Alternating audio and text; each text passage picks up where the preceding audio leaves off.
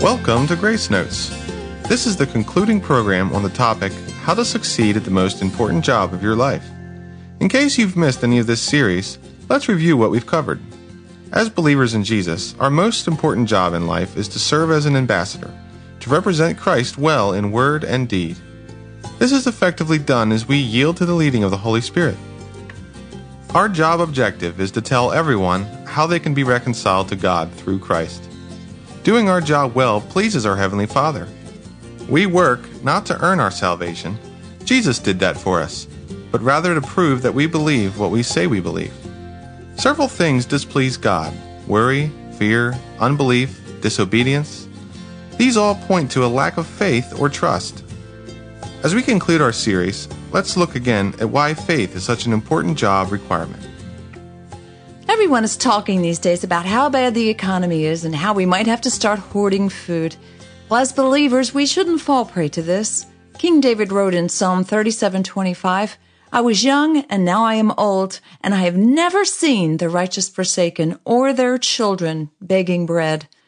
God says in Hebrews 10:38 that the righteous will live by faith. We're considered righteous in God's sight through the blood Jesus shed on the cross to pay for our redemption. Accepting Christ's sacrifice as the only way to be in right standing with God places us in this position. It's then that we can claim his precious promises, one of which is Psalm 1 6. The Lord watches over the way of the righteous. Psalm 34:15 states, "The eyes of the Lord are on the righteous, and his ear is attentive to their cry." Verse 17 reiterates, the righteous cry out, the Lord hears them, and he delivers them from all their troubles. Get that? God delivers us from all, not some of our troubles. These are promises. The shed blood of Jesus that makes us righteous is precious to God. That's how he sees us. How can we ever doubt his care and concern for us?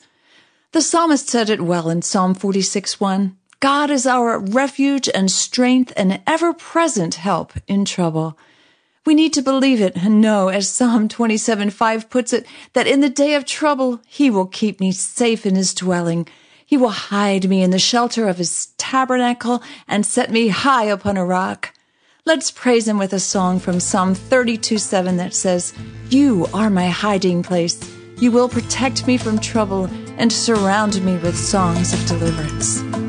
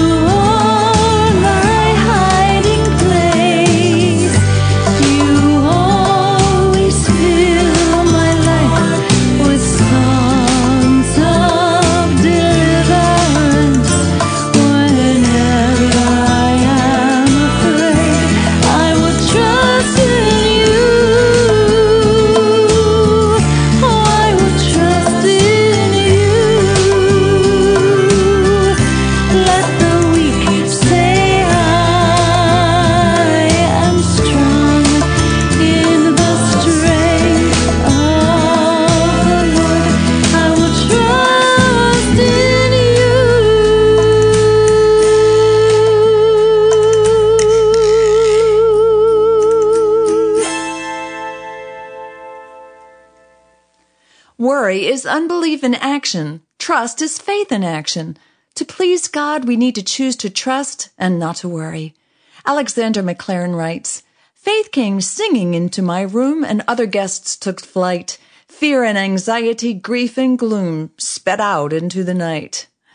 In Matthew 8, 23 through 27, Jesus again chided the disciples for their little faith, but this time because they were afraid when the waves came over them in their boat.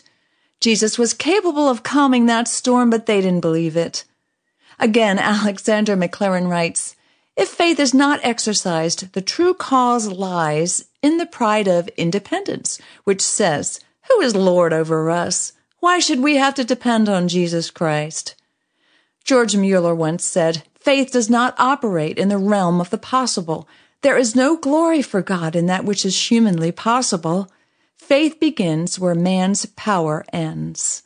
Worry, fear, these are both results of trying to do it our way. The apostle Peter started off well when he got out of the boat to meet Jesus on the water, but he let his eyes wander from Christ, and Jesus said, You of little faith, why did you doubt? E. Stanley Jones writes, Faith is not merely your holding on to God, it is God holding on to you. He will not let you go. Matthew 13:58 explains that Jesus did not do many miracles in his own hometown because of their lack of faith. It's not that he couldn't, he wouldn't, because he judged them unworthy. He was not pleased with them. On the positive side, Jesus healed a paralytic because his friends had faith. He healed a woman who'd been bleeding for 12 years because she believed that if she but touched the hem of his garment, she would be cured. Two blind men's sight was restored according to their faith. A centurion received healing for his servant. He believed Jesus could accomplish this with just a word. Matthew 8:10 says that Jesus was astonished by this Gentile's faith. Faith is like a muscle. It must be exercised through trials and testings to grow. So if you're facing them, be thankful. God is training you to do a good job. I can't imagine how Paul and Silas must have felt when they were hauled off to prison for preaching the good news. Probably elated that they were suffering for Christ's sake, but surely apprehensive about what awaited them. It was cold, damp, and dark there. Their bruised, bleeding hands and feet were locked in stocks. Yet they didn't complain. They sang praises to God. Praise brings the presence and power of God down, and it surely did that night. At midnight, there was an earthquake that shook the prison and loosened their stocks.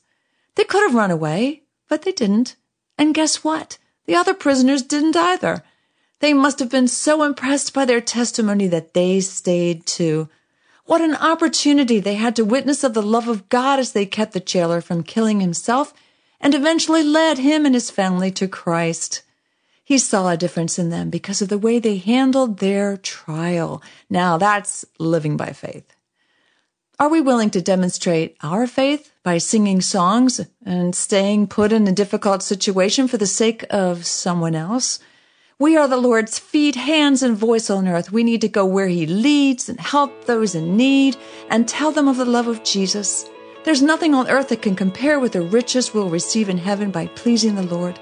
So, to please God, to give the joy to Christ who died for you, be faithful in whatever task He's called you to do and whatever test He's allowing you to go through. And in return, we can count on God, the great I am, our ever present, ever ready, mighty defender, to guide us and be with us all the way.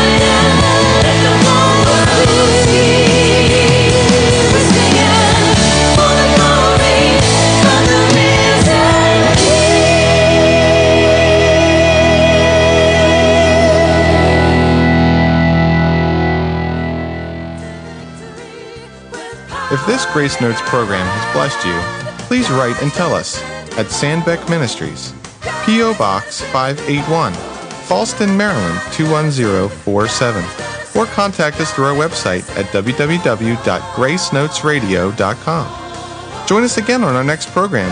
Until then, let your Grace Notes be a song of praise.